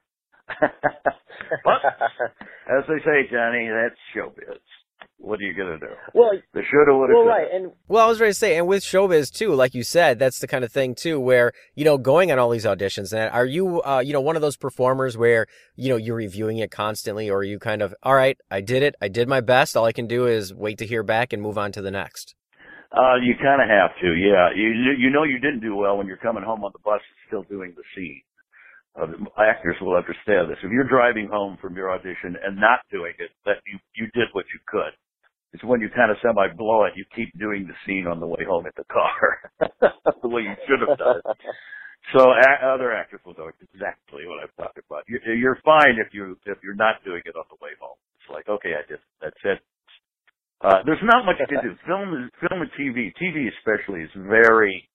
I'll put this out there for young actors. Very. It, you you do the best audition for theater, you'll usually get. You do the best audition for TV, it's nice that you did that, but it really doesn't matter. Uh, they're looking for a type, they're looking for a hair color that you may, they may want a bald person. Um, maybe their friend Joe comes in. Oh, Joe, I haven't worked with Joe in a long time. Uh, but the thing is, you do a good audition, the casting people remember. And they will have you in again. When I first went up for LA Law, I was in like seven times before I got my my shot at it. It's kind of like uh, and was doing well on every audition, and they will have you back. All you can do is your best work, and then not getting cast doesn't mean you weren't the best. It just means that you're going another way, which is hard to hard to take sometimes. You know, you think how could they not have taken me? I was wonderful, but it's so it's different in TV. It is different in TV, um, and that's the way it is. well, you know, being an actor as well, you know, so many times, uh, you know, you hear about people. I know w- with voice actors as well. One of the biggest things that you know we've been told many times over is you always have to keep learning and keep growing and you know keep perfecting no matter how far you are in your career. Is that something that you continue to do as well? Oh, definitely, definitely. Uh, keep taking classes, keep growing.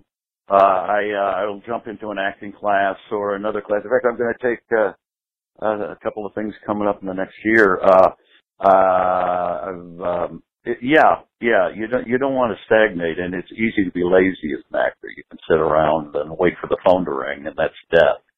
Uh, you gotta, you gotta keep doing stuff. Uh, and you can always learn something. You're never too old to learn something new.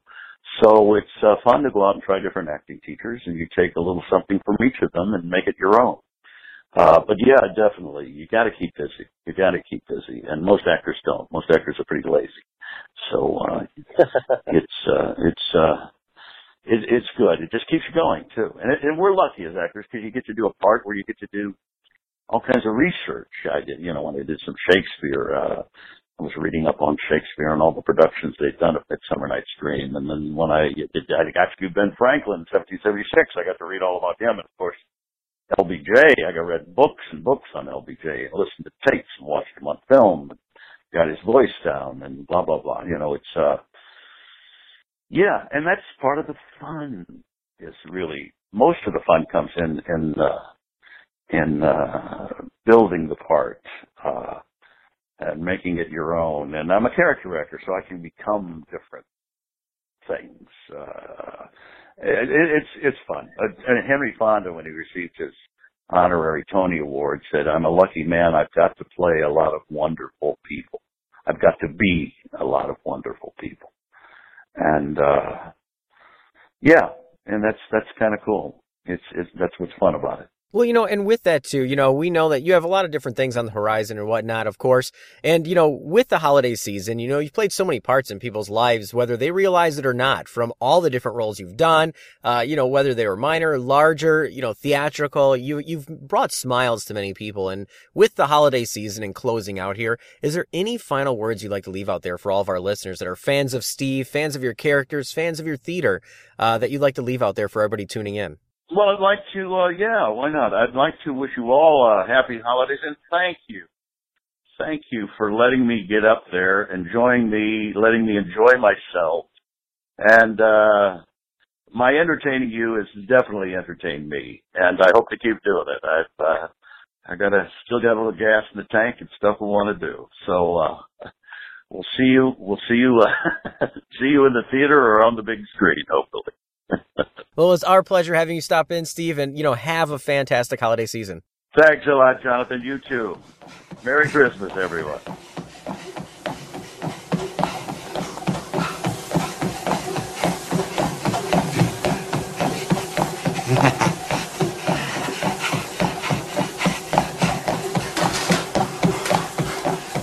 Hey, Scott, time is up. Let's get over here and check your pulse. All right. Okay. Hmm?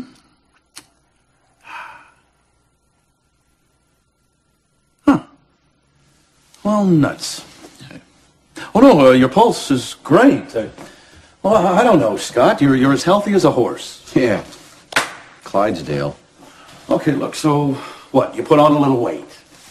A little weight? Does this look like a little weight to you? Weight can fluctuate from year to year. Fluctuate? You make it sound like I'm retaining water.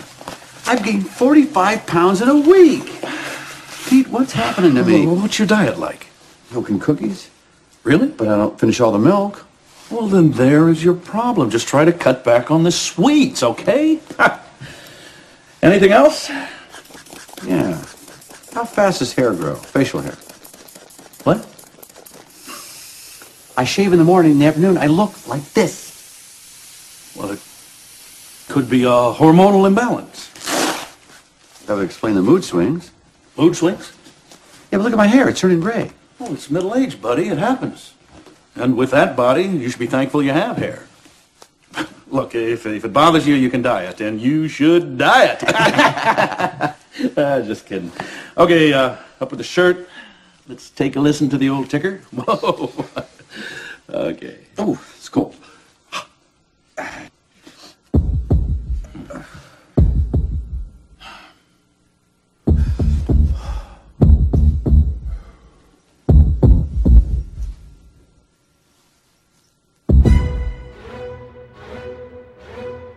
Hey there, D-Heads, Paige here with an all-new magical music review. We are in week two of the Diz Radio Very Merry Christmas celebration, and we have a great show for you this week. In the studio, Jonathan has Steve Vinovich, known for his role in The Santa Clause. This week, we will take a quick look at the music from the 1994 soundtrack composed by Michael Convertino, who also composed the score for the 1997 Tim Allen film Jungle to Jungle. It's the end of the semester here on my end, so my time is short, but I have music queued up and ready to go. So, with all that said, let's get on with the music. A reoccurring theme in the first two Santa Clause movies is that seeing isn't believing, believing is seeing. What we find in this piece, aptly named Believing is Seeing, is a beautiful legato orchestration. With a solo flute accompanied by hushed violins at the start, and then introducing the rest of the orchestra to create a rich, full sound, we have a very peaceful, calm, and dreamlike selection. Another soloist to be mentioned is that of an oboe and later a clarinet. Just listening to this piece can put your mind at ease. Close your eyes and just listen.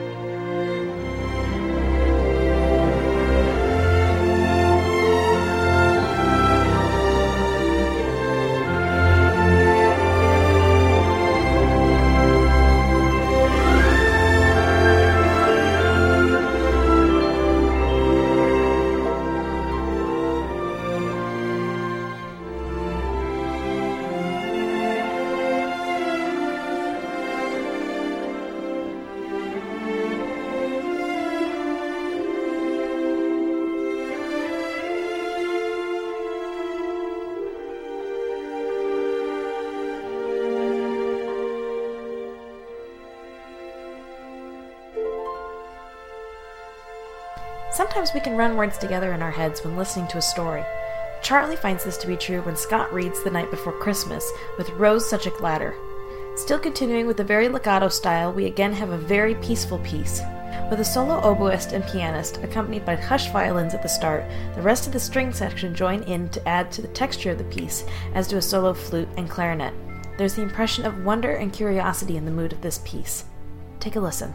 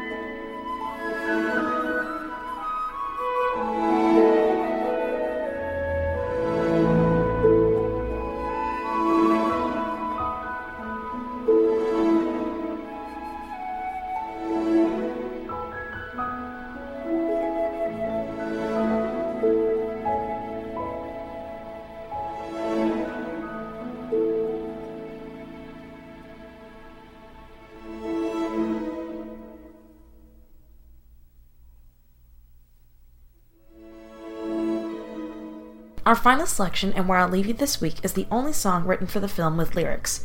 Starting with a sense of mystery, and then welcoming in Loreena McKennitt with the more of the orchestra, we have The Bells of Christmas. You may recognize this as the song playing when Charlie and Scott arrive to the North Pole. Miss McKennitt is joined by a choir in the beginning, before an instrumental bridge leading in the full orchestra with prominent horns and a full choir. It's a beautiful Christmas song to have in one's Christmas music collection. And with that, I should get back to my final assignments. I'll be back next week, free of school, with more of great music from the Christmas section of my Disney Music Library and to celebrate the beginning of Christmas break. Feel free to connect with me on the D-Wire discussion paige on Facebook or at page at dizradio.com. It's P-A-I-G-E at dizradio.com. Until next time, D-heads, see ya!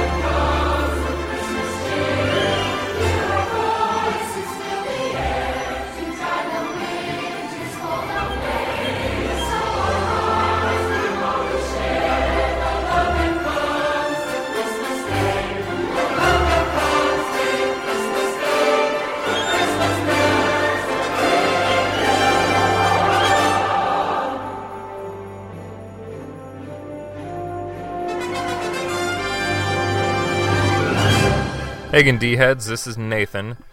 Um, I wanted to dive into another Christmas memory since it's the holiday season, and I'm back over here just kind of reminiscing a little bit. Um, Christmas has always meant one thing, really, and that's family to my family. It's just a time to kick back and and forget the stresses of the season and the stresses of the year, and just wrap up the year and just bring it back to what really matters, which is family. But if we need to give some credit where credit is due, um, one of the biggest things that stands out in our holiday season has always been Santa Claus.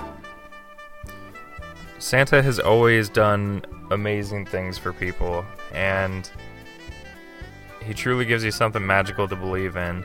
And he himself also can bring out just the best of the season. Um, because there's absolutely nothing like being a kid and just working hard all year and having a few slip ups here and there, and just waking up Christmas morning and seeing the amazing things that not only your family brings you, but the stuff that Santa thinks about you as well and brings you. So it's it's a really nice thing. Um, and one of my favorite memories of Santa is actually from last year when uh, we had our tree set up at home. We had all of our decorations out. We're really into the holiday, you know, spirit and everything. And the season's just about to wrap up, obviously, because Christmas is right around the corner and a few days away. And um, my daughter, she didn't know that I did this, but I decided to be a sneaky dad since I'm into technology and love new technology. That I took a uh, phone that I had and decided to prop it up on our couch on the armrest at a very mischievous angle and left it there overnight, aimed at our tree. And I wanted to surprise her in the morning and see if we could somehow capture Santa. Because Santa's a very quick guy. He, he comes into the house, he places everything he needs to, he has his two billionth snack of cookies. I don't know how that guy stays as slender as he is. And I just wanted to see if we could catch him, kind of like a Santa mousetrap. And I woke up in the morning and was severely disappointed to see that my screen was actually turned off. Um, because you know when you record with a smartphone, it leaves the screen turned on, and then it realized, you know, and hit me. Nathan, you dummy, you, you forgot to plug in the phone overnight so that it wouldn't die on you. So I went over and picked up the phone, and I'm just like, ah, I can't believe that. And I, I pick it up and I press the power button instinctively, because that's just what you do when you pick up your phone. And the screen turned on, and it was almost fully charged. And I was like a little bit creeped out, actually. I'm like, that's odd. So I take my phone then, and I'm going through my picture gallery, and sure enough, I saw a video thumbnail, like when you scroll through all your pictures, the thumbnail there. I saw a video that just had red on it, and so I very excitedly I was just like, "What is this?" And I went and got you know Natalie, and uh, and the three of us sat there and we're looking at this. You know, we we click it, we open it up, and sure enough, there's a video of our tree there. And all of a sudden, out of nowhere, steps in Santa, and he's carrying his bag, and we see him walk over the tree, and he kneels down and kind of sets down this big sack of stuff he starts pulling it out and putting it under our tree. And and after he does that then all of a sudden he stands up and leans over to our cookie plate starts eating a few cookies and then looks over as he's leaving the room directly at my camera. And what's funny is because i wasn't awake for this and i didn't see it obviously but when santa made eye contact with my eyes through those video that video and our eyes it almost made you panic a little bit like you'd been caught and then all of a sudden we saw Red marching one step at a time closer and closer and closer until all of a sudden you saw Santa's face kneel down, bend down, and you could see his full face in the camera. And he leans over and hits the power button. I don't know if Santa is very familiar with technology other than what's at the North Pole and how advanced his sleigh system is, but apparently poor Santa doesn't know how to actually like stop a recording and then actually delete it if he wants to hide his evidence. But but I, we totally videotaped Santa Claus coming to our house last year, and I'm hoping I still have it unless he snuck back and got onto my computer and removed it. But, anyways, it's probably one of my favorite Santa memories. I have a ton of them all throughout the years, but that's the most recent, the one that kind of makes me smile the most. But, anyways, um, after my lengthy Santa story here, I really truly hope from my family and from the D team to your family, and uh, I just hope that you guys all have a great holiday season. And as I've said in other memories for other shows, just don't let don't get swept up in the season. Get swept up in the season for the for the good reasons. Don't don't get swept up in the stress of shopping and the stress of getting things last minute and all that. Just remember to take a step back, forget about work, forget about life, and just be you and be with your family. So Merry Christmas, D heads, and to all your families. And I will talk to you soon.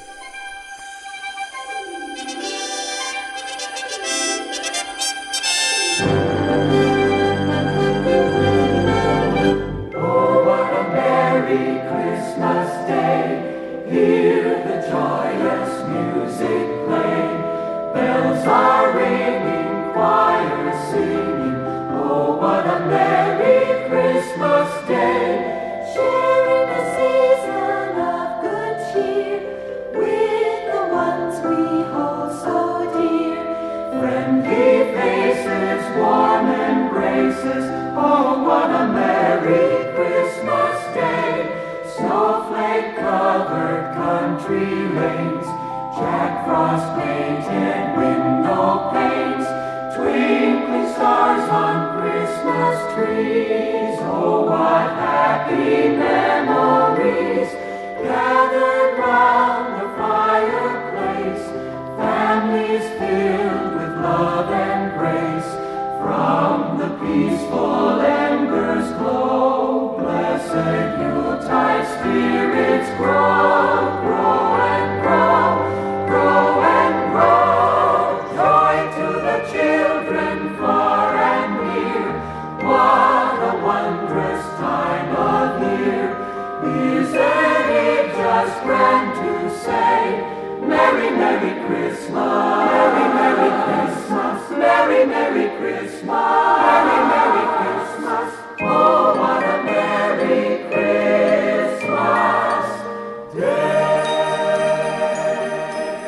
Taking you on those magical journeys from your lifetime of Disney. See? Wow. It's Disney on Demand. Dibs. Here's your host, mm. Jonathan Johnson. Okay, I'm convinced. And a little disgusted. All right, all of you D heads, so I am back, and I hope you enjoyed our continuation of the very Merry Christmas celebration here at the show. Lots of fun on the horizon, and I want to extend a very special, twinkly, snowflake filled thank you once again to Steve Vinovich for stopping in here at the show, stopping in, sharing your stories, being part of these holiday classics, as well as insight into all the roles that you played throughout your entire career that we've seen you, heard you, and so much more. Thank you, Steve, for stopping in and sharing the holidays with all of us here at Disney On Demand. I'd also like to thank the D team. Yes, Nathan, Aaron, Paige, and Jason, all for stopping in here this week with their signature segments, their magical memories, and so much more. Without the D team, you'd have to listen to me ramble week in and week out. So thank you, D team, for stopping in. And remember to connect up with the D team on our official website at dizradio.com, D I Z radio. Com. And most of all, one thing that I really got to be thankful for thank you, the D heads. You are the reason we continue to bring you this show for the last five years. You are the reason that we continue to bring the magic and memories from your lifetime of Disney. So thank all of you, the D heads, for stopping in here, spreading the word, and making it magical and fun for us just as much as you. So thank you, the D heads. So, all of you Disney fans, next week we're continuing on with our very merry Christmas celebration, and we have another very special guest stopping in here at the show. And before I let you in as to who that's going to be, I do want to give you all the different ways you can stay connected here at the show. And first and foremost, you can always visit our official website at dizradio.com, D I Z radio. There you can find our full list of past shows, the complete archives, our lifetime of Disney player, and so much more right there on our official website at dizradio.com, D I Z radio.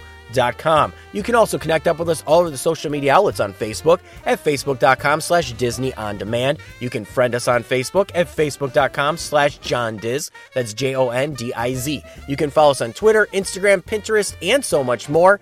Just search Disney On Demand. Diz Radio, D I Z Radio, or Disney Blu, and that's B L U, all of which will help you find our fun, unique little show here at Disney On Demand. And remember, you can find all of these links right there on our official website at dizradio.com. DIZradio.com. And finally, you can subscribe to our shows in iTunes and Stitcher Radio and get the latest shows right there on your mobile device, your tablet, your Android, your iPhone, and more just by subscribing through iTunes and Stitcher Radio and get the latest shows and keep that very Merry Christmas cheer going as soon as they get released. So, all of you D heads, with that said, we had another fun show as we continue on with our very merry Christmas celebration. And next week, for show number 129, as we get that much closer to Christmas actually arriving, we're going to tackle a Christmas classic. It's not per se all Disney, but it could be related to Disney and many other things. I'm just going to give you a couple of little hints. Let's just say tongue, flagpole, ugly decorations. Until next week, all of you D heads, take time, slow down, bake those cookies, wrap those presents, wander the mall aimlessly with your children, your friends, your family, and just make those memories over some peppermint mocha, some hot chocolate, and so much more. So take that time, slow down, and as I always say, never neglect family for business. Until next week, all of you D heads, have a fantastic weekend, make those memories, and Merry, Merry Christmas.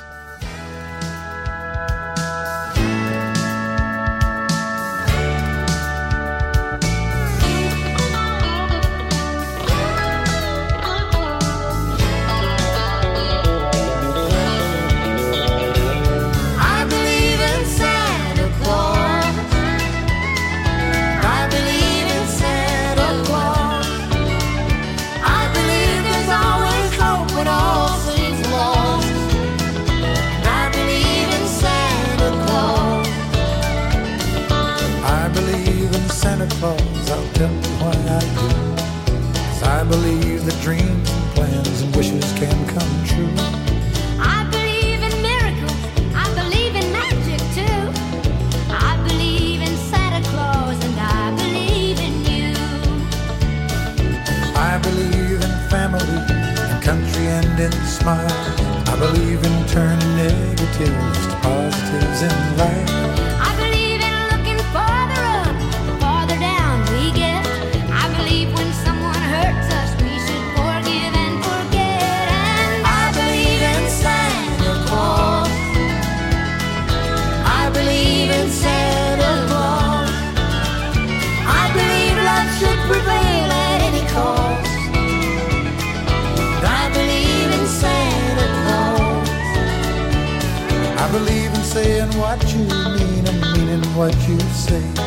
I believe a better attitude can make a better way.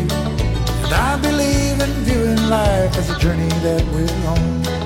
And looking at our troubles as another stepping stone. And I Everything in life is what it's meant to be.